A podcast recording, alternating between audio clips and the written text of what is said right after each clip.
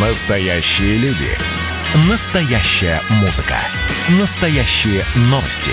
Радио «Комсомольская правда». Радио про настоящее.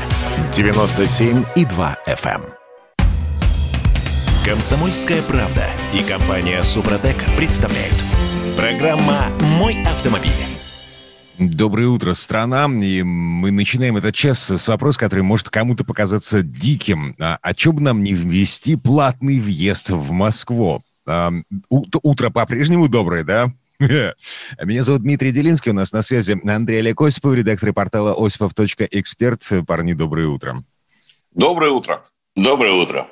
А, Телефон прямого эфира для того, чтобы вы могли высказаться. а, 8 800 200 ровно 9702. А, Телефон, ну, то есть номер для сообщений в WhatsApp и Viber а, 8 967 200 ровно 9702. 967 200 ровно 9702. А, Я помню, в ближайшие минуты мы потратим на то, чтобы обсудить идею платного въезда в Москву. Так, из-за чего сыр-бор? Вот, вот весь вопрос именно в этом. Каждый год примерно в одно и то же время к осени возникает э, эта идея. Кому она на этот раз пришла в голову, выяснить сложно. Э, ну, в данном случае ссылаются на коммерсант. Да? Но, тем не менее, э, Максим Лисутов, Лексутов, это наш любимый персонаж, руководитель столичного департамента транспорта и развития дорожно-транспортной инфраструктуры, он у- поспешил заявить, что нет, никаких планов по вводу платного въезда в Москву на данный момент не существует. Ключевой момент а на данный момент. Да, конечно, безусловно. Вообще, если так разобраться, на самом деле э, в Москве это ни к чему. Несмотря на то, что по утверждению Лексу Так. последние 10 лет на 2 миллиона больше, как он их насчитал, не знаю. Вот. Но, тем не менее, ведь э, сделано все, в том числе и департаментом транспорта, для того, чтобы люди э, как можно реже въезжали в центр города.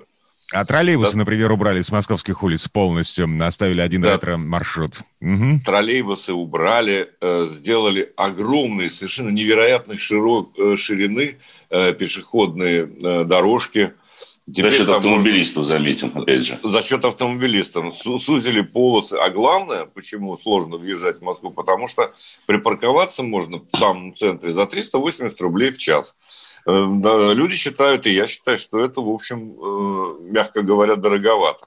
И не всегда можно, должен заметить, потому что, несмотря на увеличение цены в 380 рублей в час, ведь все время господин Лексутов апеллирует к тому, что вот мы, у нас очень много, надо повышать цены, только тогда парковка в центре будет свободна. На самом деле, вот по моим личным наблюдениям, более 50% парковочных мест заняты тем же самым каршерингом. Э, И э, вот это действительно оказывает э, сильное влияние. И, к слову, о каршеринге тут же Э, компания дочерняя департаменту транспорта объявила, что более не будет возрастных цензов а, и э, особых таких, так сказать, э, требований к тому, э, каким, каким стажем должен обладать водитель. Андрей, Да. тогда т- давайте так прямо скажем. На дорогу выпускают чайников, причем абсолютных Конечно. чайников без водительского стажа. И выпускают не на папиной машине, не на своей собственной А на машине, чужой. ко- которую жалко, да, а на абсолютно чужой каршеринговой машине. А, Которую тут, не очень жалко. А вообще я говорится, вам что должен заметить, в главу угла. Да, извини. Из- Я извиняюсь. Я вам должен заметить, что, в принципе, э, этот э, законопроект о платном въезде в города был внесен в Госдуму еще в 2016 году и был в первом чтении принят, между прочим. Он Хотя действует? гос- Нет, э, пока государственно-правовое управление администрации президента дало отрицательный отзыв на этот самый законопроект. Но, тем не менее, в марте прошлого года Минтранс предложил наделить власти Москвы и Санкт-Петербурга именно вот двух наших э, столиц, возможностью вводить запреты на въезд неэкологичного транспорта э, в определенные зоны. Ну, понятно, какие это зоны. Центр города. да? Мгм. Погодите, Так погодите, что погодите. вопрос А, не снят. у, нас, у нас есть знаки, которые запрещают въезд неэкологичному транспорту не только в центр Москвы, там, допустим, не только в центр Петербурга, вообще в любое место, где власти решат запретить въезд неэкологичного транспорта. Эти знаки, они существуют. Их приняли, они м, прописаны в правилах, э, их можно ставить в любой момент. Ну, в общем, да, это и делается отчасти базируясь на законе, разрешающем ограничивать региональным властям въезд в ту или иную часть своей территории. Но просто когда тут закон приняли, его понятия в нем заложены, его можно было толковать так, что, в принципе, не обязательно было ссылаться на какую-то привязку к экологическому классу э, и так далее. То есть власти региональные получали фактически возможность ограничивать вес по своему усмотрению, вне зависимости от того, грязный это автомобиль, и вообще не имея, скажем так, должной мотивации. То есть мотивацией могла стать, ну, та же самое ухудшение пробочной ситуации в городе. Там, грубо говоря, причин-то можно найти э, массу. Но дыма без огня не бывает. Я думаю, что именно поэтому мы сегодня так сказать, и начали с обсуждения этой темы, поскольку вот с 2016 года, уже получается четвертый год подряд, каждый год возникает эта тема, и каждый год кто-то из департамента транспорта так аккуратно говорит, что нет, вы знаете, ну ничего мы водить не будем, это вы все придумываете, это вот все журналисты придумали, мы на самом деле э, такие мягкие и пушистые. Но, как показывает практика, сначала начинается все это дело с экологических запретов, с каких-то ограничений, а потом э, он говорит, что ну, посмотрите на замечательный опыт Лондона. Там ведь в центре города вообще практически сейчас нет пробы, хотя они на самом деле есть. И это случилось после того, как как раз-таки власти ввели э, платный въезд, мол, хотя бы, опять же, э, должны помнить, что в том же самом Лондоне э, платный въезд в центральную часть действительно существует, но он впрямую привязан к экологическому классу транспортного средства и к его габаритам. То есть владелец внедорожника заплатит существенно больше, чем владелец малолитражки, а владелец электромобиля бесплатно видит в центр города. Но это, опять же, дифференциация, как говорится. Поэтому mm. мне представляется, что с учетом того, что пробочная ситуация в столице, да и в Санкт-Петербурге находится не Э, в общем-то, не в самом лучшем состоянии, пробок у нас достаточно много. А, вполне вероятно, что, что бы ни говорил господин Лексутов, он все-таки пробьет это решение, он ведь давно с ним ходит, опять те же самые 4 года. А потому ну, что деньги, деньги, дреби деньги, позабыв money talks, да, как де, Делай деньги, а остальное все дреби день. 8 800 200 ровно 9702, телефон прямого эфира радио «Комсомольская правда». Сообщение принимаем в WhatsApp и Viber 967 200 ровно 9702. А, Причем сообщение не только по теме, которую мы прямо сейчас обсуждаем. Нужно ли вводить платный въезд в Москву или не нужно? Поговорим и о машинах, в том числе о конкретных машинах машинах, о технических особенностях. Эм, ну, то есть э, Андрей Олег Осипов готов ответить на вопросы касаемо э, техники. А еще, если позволите, я поделюсь впечатлениями от э, поездки. Я сейчас нахожусь в данную секунду в Ростове-на-Дону, и я да. проехал по трассе Дон тысячу километров там в субботу, да. И, конечно, я был потрясен э, тем, что происходит на дороге. Это а, положительное, отрицательное? Э, что а, нет, это? Какое-то потрясение? И то, и другое. Никогда не, бывает, никогда не бывает черное-белое, да? Все как-то среднее. Во-первых, я никогда так долго не ехал до Ростова. Несмотря на то, что появились замечательные э, новые участки, э, которые позволяют сэкономить время. Но э, я поразился количеству автомобилей, в основном из Москвы и Санкт-Петербурга, которые потянулись э, на юга естественно. Я из Москвы выезжал, ну, то есть первые 100 километров я проехал за два с лишним часа, потому что столько пробок я не видел раньше. И это в субботний день. На платной дороге? Да, по, по платной дороге, разумеется. Кстати говоря, платная дорога существенно подорожала. Если раньше я до Ростова доезжал за 950 рублей, там, ну, примерно, то сейчас за 1200.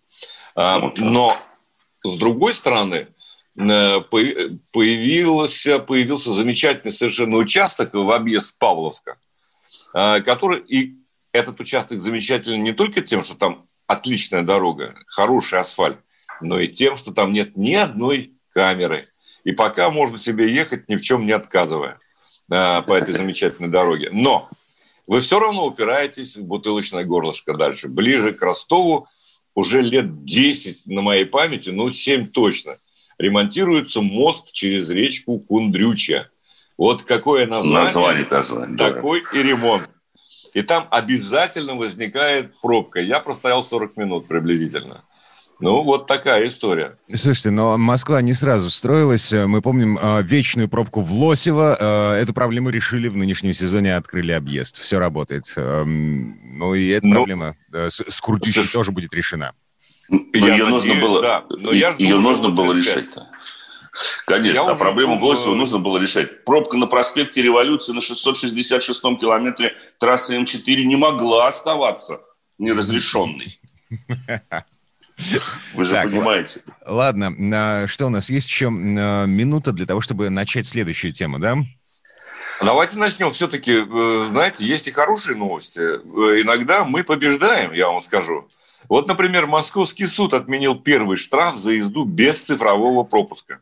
Имеется в виду вот тот самый карантин и самые те цифровые пропуска, которые были введены, господи, как же это называется, Э, в особых, короче говоря, в ситуации э, из-за пандемии. Вот так они как-то так э, В формулировали. условиях повышенной готовности к повышенной опасности.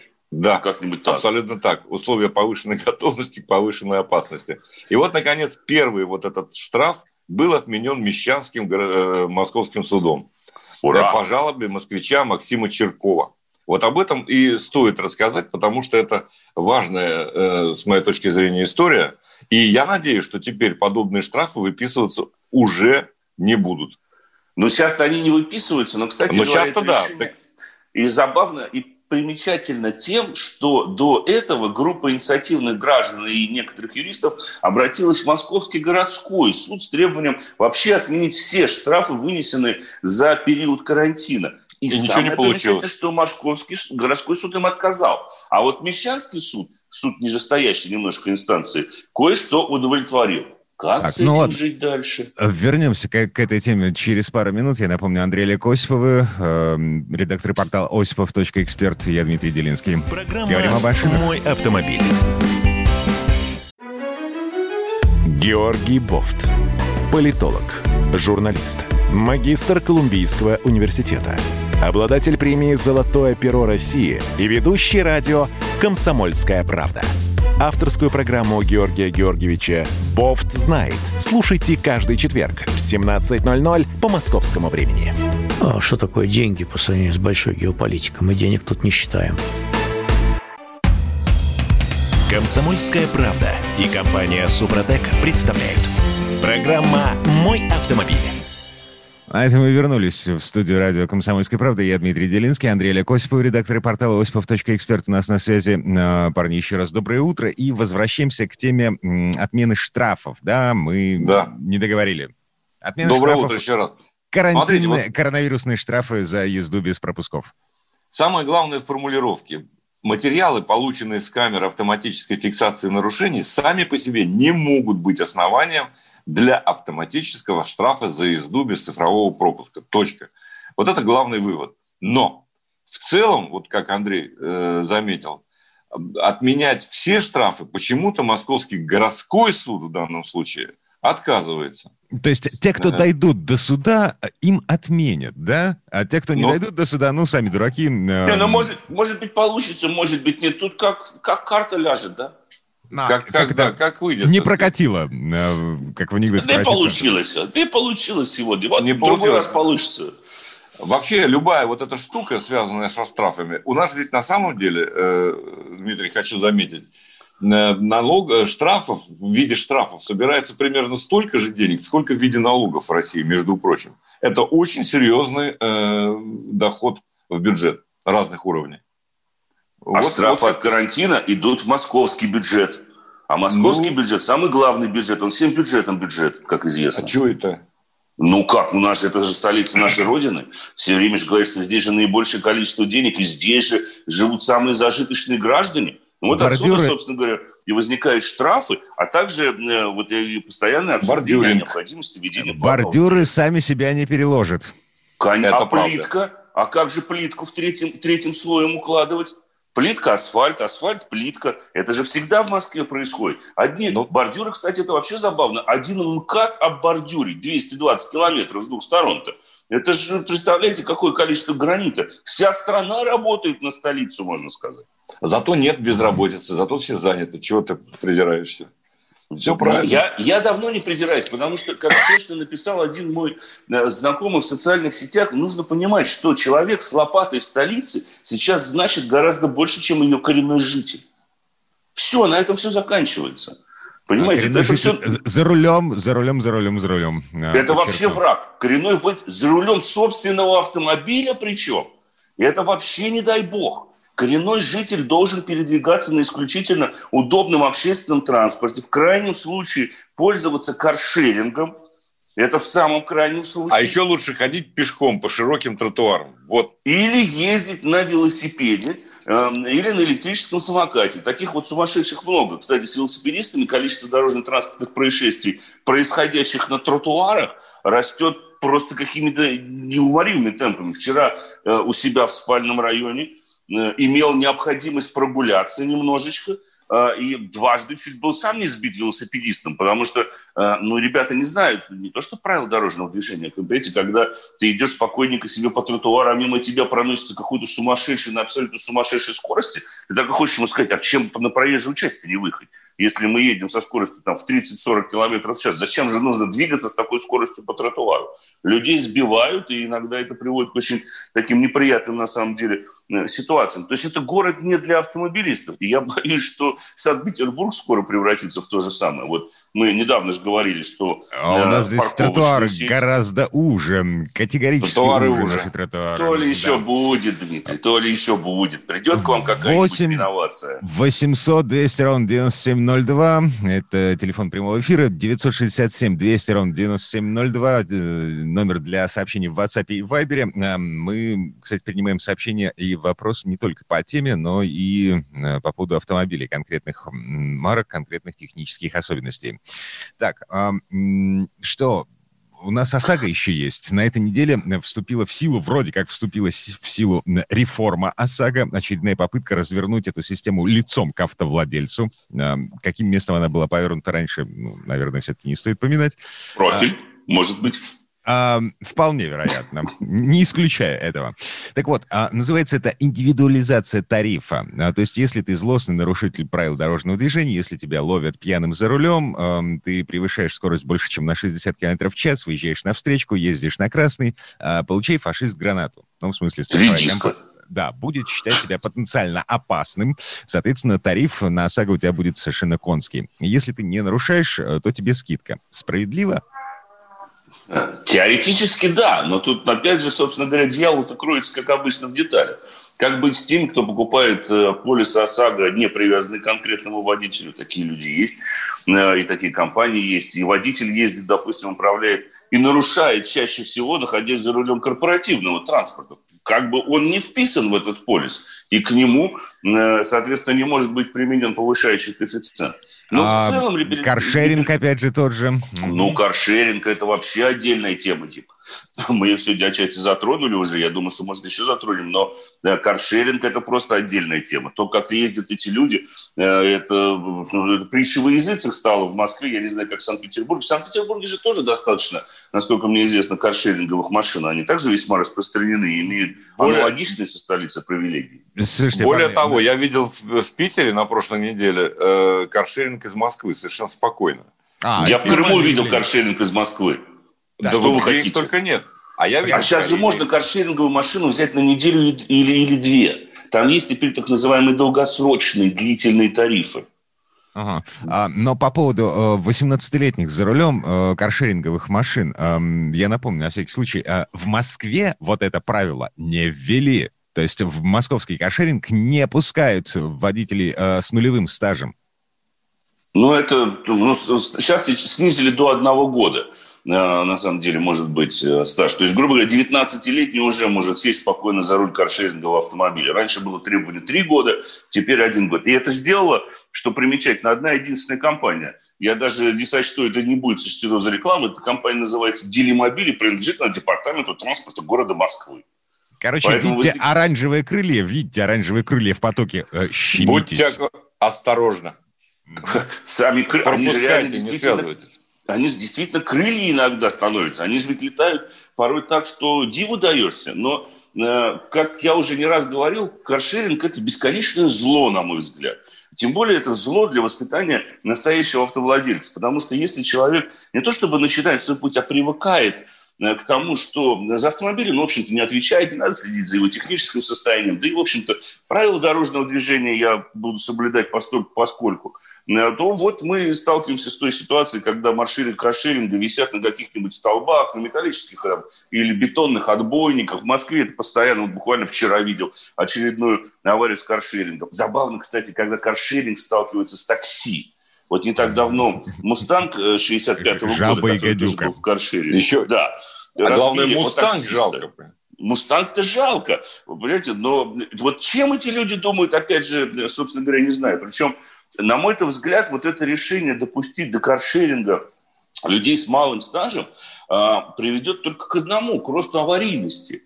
А, и примечательно, опять же повторюсь, что э, э, пионером в этом смысле выступил как раз-таки департамент транспорта, который все-таки хоть немножечко, но должен заботиться о безопасности дорожного движения. Слушай, Но ну их тут, пиарщики написали в пресс-релизе, что а, решение это они принимали на основе анализа аварийности, статистики по аварийности, и пришли к выводу, что э, вот никак возраст и стаж не влияет на все это. Дим, это, понимаете как? Это как статистику рассматривать. С одной стороны, действительно есть статистика, которая гласит по стране общая, что, мол, молодые водители не так уж часто попадают в дорожно-транспортные происшествия. А с другой стороны, есть статистика, которая гласит, что автомобили каршеринга попадают в дорожно-транспортные происшествия в 500 раз чаще, чем автомобили обычных автовладельцев, то есть находящихся в частной собственности. Для сравнения, машины такси попадают в дорожно-транспортные происшествия на 250% чаще, чем а, обычные автовладельцы. Но тут это можно объяснить тем, что они постоянно ездят в городе. И, ну, скажем так, еще и, конечно же, квалификации водителей, которые сейчас управляют такси. Но с каршерингом разница состоит 500 раз. То есть, когда туда добавятся еще и водители без фактического стажа вождения, то я думаю, что эту цифру можно будет смело э, умножать надвое. Вот это на самом деле расстраивает. И, конечно же, тут можно поднять такой большой вопрос о том, что что ставить во главу угла? Безопасность граждан и водителей, либо извлечение, так сказать, прибыли. По-моему, ответ на этот вопрос давным-давно в нашей стране очевиден, даже если речь идет о компании фактически государственной, которой принадлежит этот самый каршеринг, упрощающий к нему доступ. Но возвращаясь к ОСАГО, э, к реформе, которая должна повернуть эту систему э, лицом к нам, да, смотрите, у страховых компаний есть право вводить э, дополнительные критерии оценки потенциальной опасности, которую ты представляешь за рулем. Например, возраст машины, ее пробег, пол, а, внимание, Машины. на- эм, мой пол, А а, вдруг машины, надо Сем- быть, Семейное положение, наличие детей. То есть, м, условно, женщина с детьми по статистике реже попадает в аварию, а значит, ОСАГО для нее будет дешевле. Можно, можно порадоваться за женщину с детьми. ам, А где гендерная толерантность, простите? Ну, вот Вот как-то как-то так. А Опять же, бизнес, ничего личного. Мгм. А мужчина разведенный с детьми или без, это будет учитываться или нет? Вот фиг знает. Отец-одиночка, Не скажем. У каждой страховой компании будет своя собственная си- система критериев э, оценки потенциальных рисков. эм, Но все это пока не работает, потому что, как обычно, в нашей стране закон-то приняли, а подзаконные акты тупо не успели. Не Госавтоинспекция прописали детали. Госавтоинспекция- А надо прописать. еще не научилась передавать в страховые компании информацию о нарушениях правил, на которых попался тот, э, тот, тот самый водитель, который пришел за А когда научится, уже все будет знать. Вот это же самое главное. Главное Ам, подготовиться. Вернемся. Вернемся в эту студию через э, пару минут. Андрей Олег Осипов, редактор портала «Осипов.эксперт». Обсуждаем автомобили. Программа «Мой автомобиль».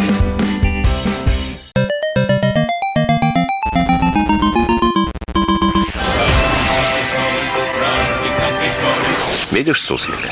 Нет. И я не вижу. А он есть. Нам есть что вспомнить. Рассказываем свои истории в программе «Дежавю». Я, Михаил Антонов, жду вас каждые выходные в 11 часов вечера по Москве. I'll be back. Комсомольская правда и компания «Супротек» представляют. Программа «Мой автомобиль». Четверть всей грязи, которая попадает в воздух э, в нашей стране, это выхлопы автомобилей. А, Так может, все-таки запретить въезд машин в города? Ну, в Вы только Лексутову об- об этом не говорите, Дим. Он считает, что 90% загрязнений в Москве – это автомобили. Он не знает, видимо, этой статистики. Не говорите ему.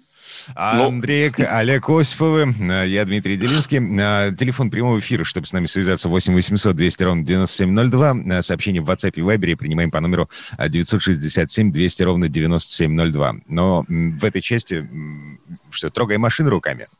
Да, да, да. Согласен. Давайте начнем с лимузина. Так. Я уже обмолвился о том, что э, приехал в Ростов из Москвы, так сказать, за день.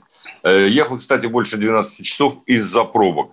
И еще, кстати, один совет тем, кто отправляется на юг отдыхать, с семьей в особенности. Если вы видите, что грузовик э, какой-нибудь занял левую полосу из двух, да, э, а не, не хочет ехать в правый, не езжайте в правый и вы, потому что попадете в яму. Трасса М4 Дон, к сожалению, к моему, весьма и весьма неоднородна. Это, а, я... погоди, платная? Платная, конечно, платная. То есть а. на платной террасе уже, уже ямы. Отлично. Еще какие ямы? Я на автомобиле, который называется Genesis э, G90, это роскошнейший лимузин, прямой конкурент Мерседесу S-класса, длиной больше 5 метров, 5,205, если быть точными. Но действительно роскошный. И вот я в такую ямку справа обходил грузовик, опережал его, да, это не обгон опережение. Так вот, э, влетел в яму, думал, что лишусь диска. Нет, все, слава богу, нормально. Но, с другой стороны, несмотря на то, что это лимузин, все-таки минимальный дорожный просвет 150 миллиметров. Это достаточно э, много для такого автомобиля. Кстати сказать, э, Genesis G90, он стоит дешевле, разумеется, S-класса, но укомплектован он по высшему разряду, вне всякого сомнения. А, во-первых, э, великолепный совершенно двигатель. Э, в данном случае там есть несколько вариантов, но вот у меня двигатель 5 литров, 5,38, который развивает 413 лошадиных сил и выдает 505 ньютон-метров крутящего момента. Машинка Сколько очень... он кушал по пути в Ростов, позвольте не Вот, я тебе скажу. Да. Вот несмотря на пробки, а я стоял в пробках, расход у меня средний составил 11,5 литров. Ну, Причем причем 92-го бензина, подчеркну это. Что а, особенно то, приятно. Погодите, а Автомоб... кори- корейский С-класс ездит на 92-м? Абсолютно так, да, сертифицирован. Там прямо на лючке бензобака написано не ниже АИ-92. Так что вполне спокойно можно заправляться. Э, больше ну, того, если вы зальете все 83 литра, которые вмещает бак, вам хватит проехать около 800 километров.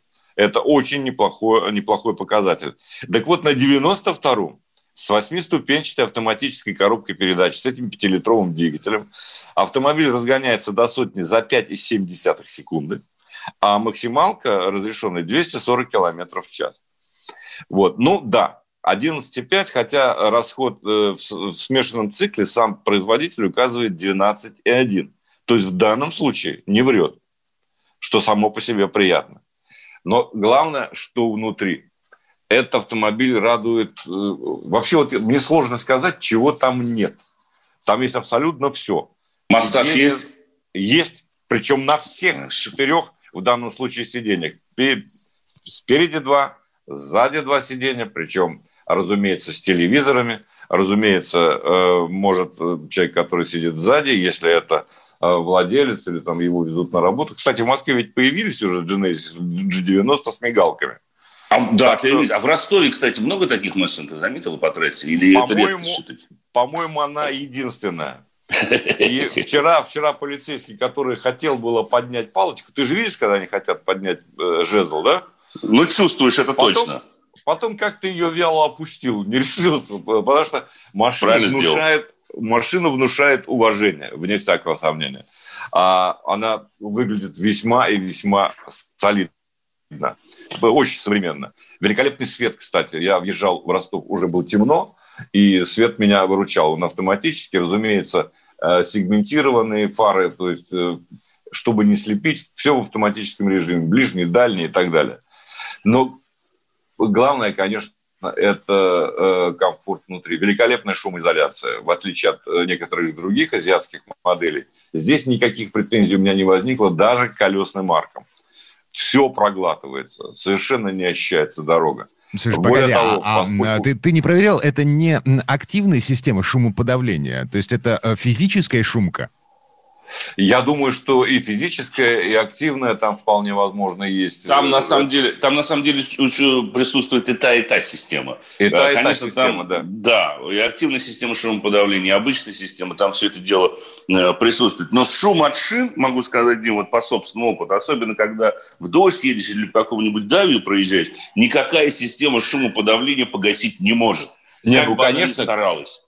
Ну да, но все-таки здесь э, весьма и весьма э, комфортно. И кроме того, автомобиль ведь практичный. Один багажник э, под 500 литров чего стоит? Это не так часто встречается. Ну, ну как это? В, этот, в, любо, в любой багажник правильного представительского седана должен влазить человек. Желательно два. Желательно двое, да. Согласен с тобой. Вот. Короче говоря, я не устал совершенно благодаря вот этим сиденьям великолепно профилированным, регулировкам, которые даже сложно э, все назвать, э, ну и массажу в каком-то смысле. Я совершенно не устал, проехав вот эти самые безвылазные 12 с лишним часов.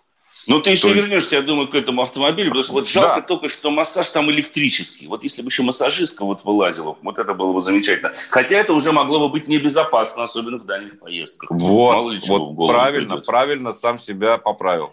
Но я у тебя не хочу отнимать время, у тебя тоже замечательная машинка ведь на самом деле есть.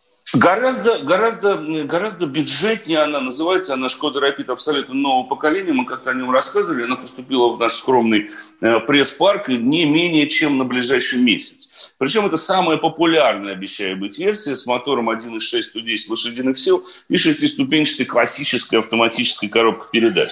Я, конечно же, поскольку обещал это в прошлый раз, замерил уровень масла. Вот он находится практически на максимуме. И я обещаю следить за тем, как оно будет расходоваться. Потому что, ну, не секрет для этого мотора, э, то, что он был своеобразной лотереей. Некоторые версии этого агрегата, хотя, в общем-то, он один и тот же, но иногда эти моторы вообще не потребляли масло, а иногда э, отличались так называемым повышенным масложором. Вот я посмотрю, что происходит с этим автомобилем, потому что конструкторы и инженеры заверили, что, мол, эта проблема решена, и, по большому счету, этот двигатель больше масло не ест. Ну и этому автомобилю, естественно, точно так же можно заправлять 92-м э, бензином. Вообще было бы странно, если бы его необходимо было заливать там, 95-м или тем более 98-м. Хотя как раз-таки, когда впервые, ну, не Rapid, а Polo, седан, появившийся чуть раньше, дебютировал в стране, я помню, на личке бензобака указывали, что его нужно заливать исключительно 98-м бензином. Атмосферный 1.6 и только 98-й. Очень-очень странно. Но теперь его доработали, довели, и двигатель этот, конечно же, производится в России. И, как известно, Рапид с пола мало чем отличаются, разве что какой-то внешностью. Но поскольку это машина на длительном тесте, первое, наверное, на что я обратил внимание, о ходовых характеристиках и так далее, расскажу чуть позже, но вот на эти решения Simply Clever, потому что автомобили, э, представленные в пресс-парке, как правило, комплектуются всем, в том числе некоторыми аксессуарами которые вы можете доустановить непосредственно у официального дилера. Мне, допустим, очень понравился... Это ты про зонтики? Э, про зонтики, да, но здесь зонтики не в дверях, здесь зонтик может быть в, э, внизу пассажирского сидения. Я, допустим, про плечики, которые расположены э, с задней стороны водительского кресла, их можно, естественно, поменять местами. То есть туда можно повесить там пиджак, рубашку, все что, все что угодно, куртку ту же самую. Э, и э, она не будет мешать. Про специальное крепление для гаджетов, которые также э, расположены на спинке, ну, в моем случае, пассажирского сидения. Все это крепится, причем на направляющей подголовника. И то же самое крепление для гаджетов имеет ступенчатую регулировку, подойдет как для мобильного телефона, так и для планшета, пусть и немалого размера. Естественно, чтобы можно было подзарядить, у машины есть 4 USB разъема. Два спереди, два сзади. И вот, правда, меня это расстраивает несколько. Я, наверное, уже не угоняюсь за темпом прогресса. Эти USB разъемы необычные, так называемые э, USB Type-C, вот эти вот овальненькие для быстрой зарядки гаджетов. Мне вот придется, чувствую, покупать переходник, потому что э, все время мы вот, вот движемся. Знаете, помните, как в фильме Man in Black? Ну, вот теперь заменит компакт-диск, придется снова всю золотую коллекцию Beatles покупать э, на новом носителе. Вот так и мне приходится постоянно угоняться, потому что обычно уже USB-разъемы начинает потихонечку исчезать из автомобилей, и когда в такой бюджетной машине, какой, без, конечно же, является а, Шкода Рапид, ты уже не видишь USB-разъема, ты понимаешь, что, наверное, они ориентированы на более каких-то молодых ребят, которые привыкли пользоваться уже вот этими скоростными разъемами э, Type-C. Но, тем не менее, меня еще пока, естественно, радует мультимедиа, есть быстродействие, возможность быстро подключить гаджеты, и машина очень хорошо, так сказать, коммуницирует с гаджетами, это Apple CarPlay, различные Android Auto и так далее. И э, самое главное, что вот если слушаешь, допустим, музыку по Bluetooth, она моментально отражает исполнителя и, конечно же, подгружает обложку альбома не всегда в некоторых машинах, особенно после того, как ты глушишь, заводишь ее снова, она все это дело подхватывает. Здесь никаких проблем, а, в общем-то, нет, что бесконечно приятно. И я, конечно же, продолжу рассказывать, в том числе о ходовых характеристиках этого автомобиля при каждодневной эксплуатации в городе, ну и в ближайшем Подмосковье. Ага. Спасибо, Андрей. А, Андрей Лек Осипов, редактор портала осипов.эксперт э, были у нас на связи. Э, парни, хорошего утра. А через пару минут а, к нам присоединится Александр Пикуленко а, с призывом не ругать пылесос, потому что даже пылесос может стать автомобилем. Программа «Мой автомобиль».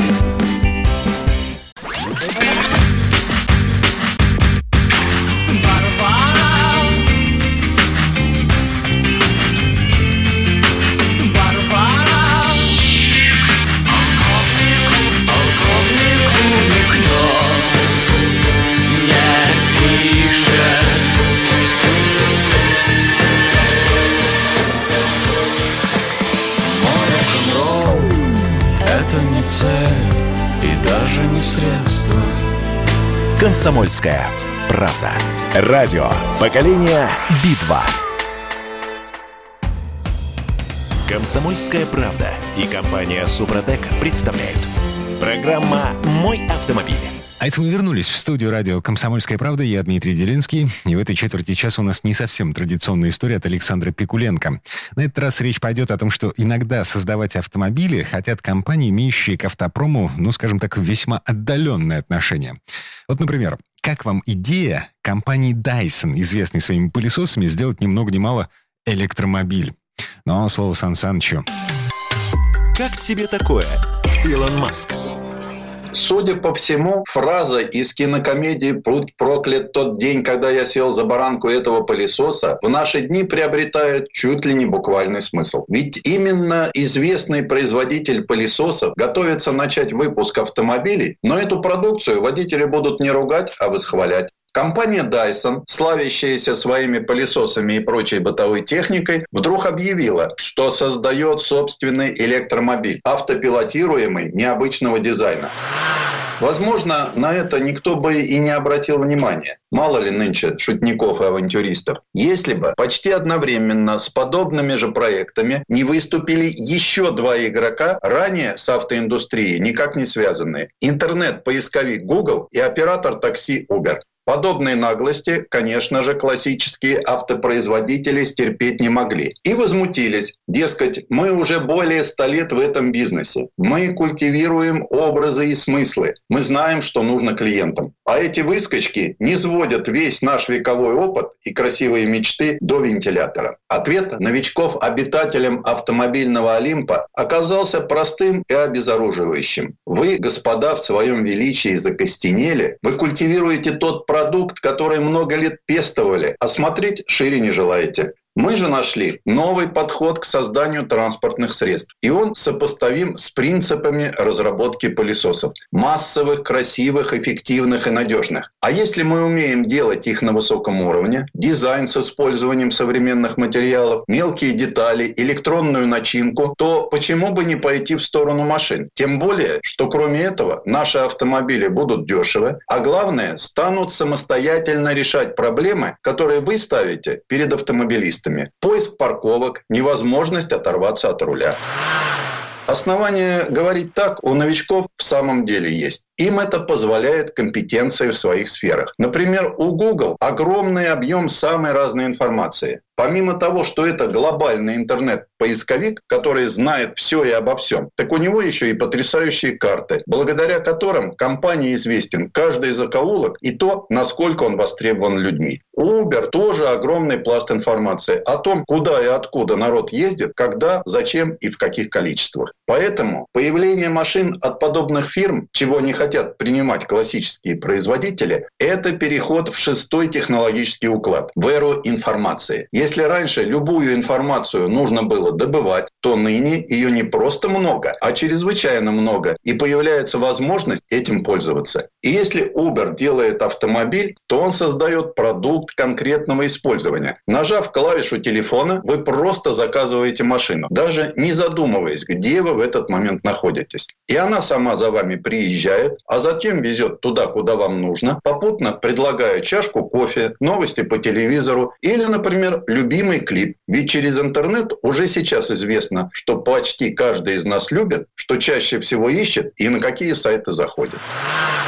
Конечно же, к этим машинам вряд ли будет применимо понятие, скажем, высокого дизайна или образов и смыслов. По сути, это голый функционал. Приехал, отвез, отправился за следующим. Хотя возможно, что спустя время все появится. У самого первого Мерседес с дизайном тоже было, мягко говоря, не очень. А со смыслом так и вовсе тяжело. Особенно для тех, кто видел это чудо техники впервые. Таким образом, мы наблюдаем процесс отмирания классического автомобилизма и переход в цифровое измерение. Мир входит в другую воду. Прежняя за 140 лет утекла. В автомобильный мир приходят иные игроки, другие люди, новая философия, к чему не все старые автопроизводители готовы. Причем не факт, что большинство из них все-таки сумеет перестроиться. Будет немало тех, кто отомрет. А мы начнем иначе, утилитарно воспринимать машины. Как, скажем, тот же пылесос или холодильник. Беда ли это? Нет. Кто сейчас помнит фирму Underwood, являющуюся самым большим в мире производителем пишущих машинок?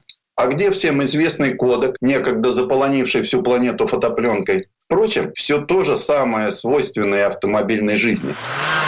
Со времени появления автомобиля утеряно около полутора тысяч брендов. То есть это естественный процесс. Что же касается того, кто будет в авангарде всех новаций, то в первую очередь назову японцев. Попав в очень тяжелую демографическую ситуацию, обусловленную островной жизнью, они в стареющем обществе вынуждены активно заниматься альтернативными видами транспорта, экологически чистыми, автопилотируемыми. Там быстро идет процесс роботизации машин. А так как страна маленькая, то можно позволить себе и машины с небольшим запасом хода. Огромное желание изобрести в очередной раз порох и бумагу есть у китайцев, которые вкладывают в разработку таких транспортных средств просто гигантские деньги, сопоставимые с тем, что в свое время американцы потратили на лунную программу. Думаю, свое слово скажут и корейцы, сделавшие ставку на развитие собственного автопрома. Что же касается американцев, то если у них и умрет большая тройка, то на ее место наверняка придут новые продвинутые игроки. Тот же Илон Маск со своей Tesla или Google. А значит, пора привыкать к новым реалиям. До их внедрения в массы остались считанные годы. Это сложно осознать, но не у всех укладывается в голове то, что будущее уже наступает. И мы наблюдаем этот процесс. Век двигателя внутреннего сгорания в автомобилестроении стремительно подходит к концу. Практически у каждого автомобильного гиганта появилась модель с альтернативным силовым агрегатом на борту. С появлением компании Tesla на автомобильном рынке многим гигантам мирового автопрома пришлось поднапрячься и показать всему миру, что они тоже задумывались об альтернативных силовых агрегатах. И они тоже ведут активные действия по внедрению альтернативных силовых установок в массовое производство даже на топовых моделях. Как мы видим, сейчас на мировом рынке массово начали появляться всевозможные гибридные и чисто электрические модели автомобилей. Компания Tesla поставила достаточно высокую планку для электрического автомобиля. Но не все производители автомобилей согласны с политикой Tesla. Конечно, исследования в любой неизвестной неизведанные области требуют значительных инвестиций. Однако порой стоит слегка подтолкнуть одних в нужном направлении, и в силу вступят законы бизнеса. Другие начнут вкладываться в тему просто потому, чтобы в какой-то момент не оказаться позади конкурентов. Хотя производители пылесосов Dyson решили пока с автомобилями повременить.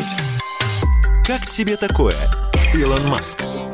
Сан Саныч, спасибо. Это был Александр Пикуленко, летописец мировой автомобильной индустрии. Ну и добавлю от себя, что от идеи производства электромобиля Джеймс Дайсон отказался по вполне объективным причинам. По его словам, компания не смогла добиться того, чтобы сделать этот проект коммерчески жизнеспособным. Кстати, на его реализацию глава компании потратил 500 миллионов фунтов стерлингов собственных средств, надеясь на то, что электромобиль Dyson э, должен стать чуть ли не конкурентом самой Теслы. Но не взлетело. На этом у нас все на сегодня. Берегите себя. Комсомольская правда и компания Супротек представляют. Программа «Мой автомобиль».